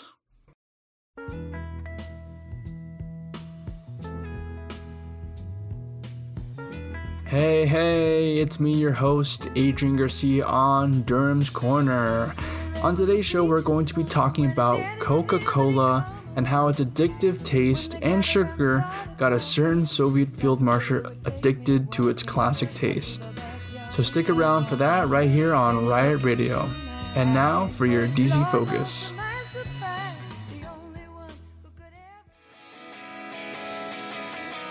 News, events, people, and places. This is DC Focus, where Durham College shares news about the Durham region. I'm Adrian Garcia with your DC Focus this week. More than $231,000 in drugs were seized, and two men were arrested and are facing several drug trafficking charges in Oshawa.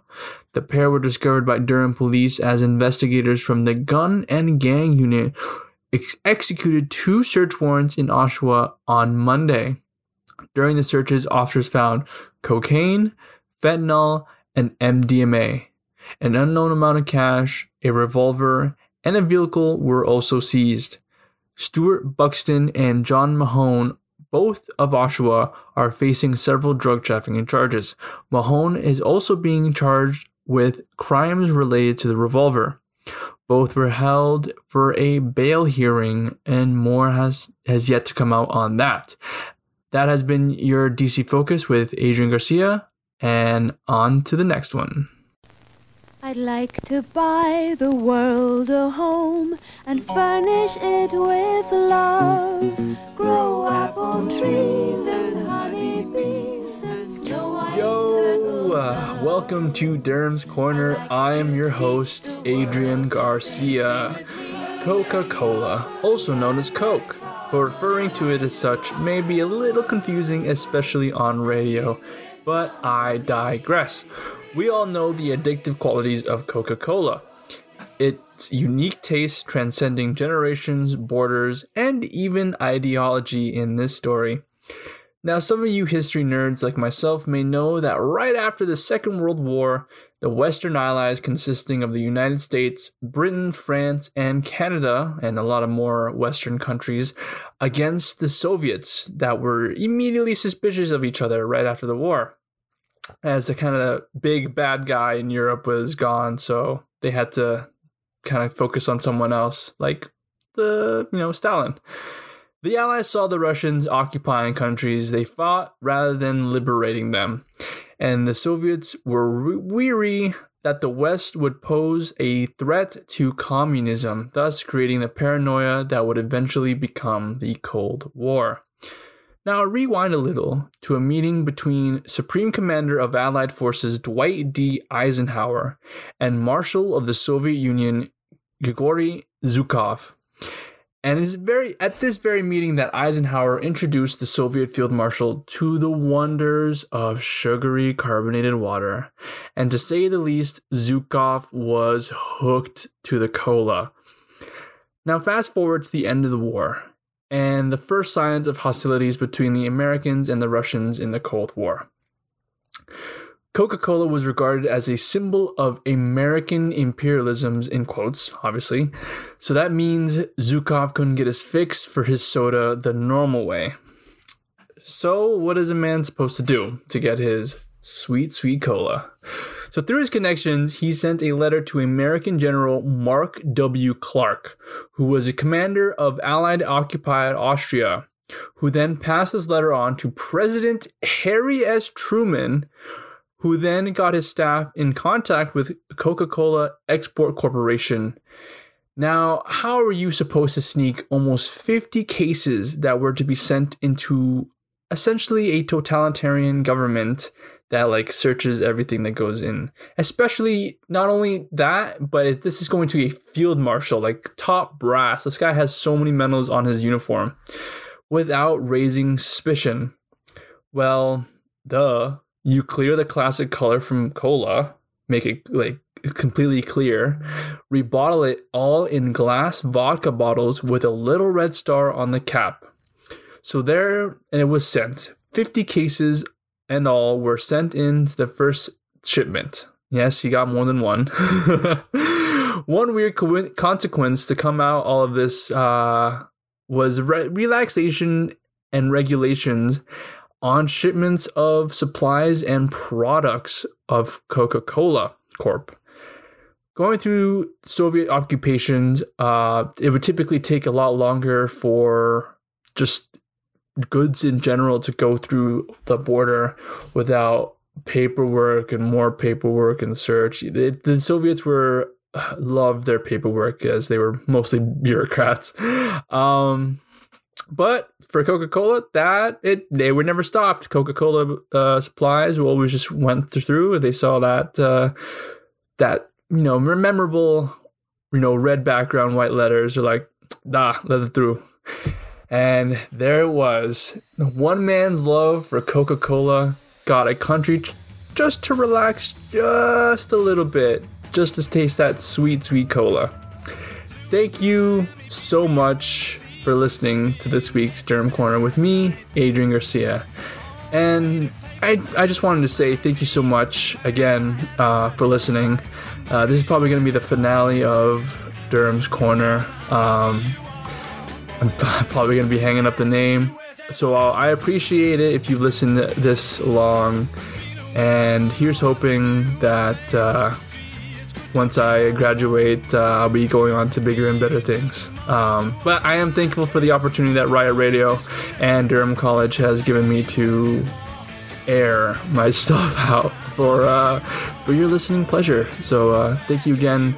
Uh, I hope you have a good one. Uh, bye bye. But uh, yeah.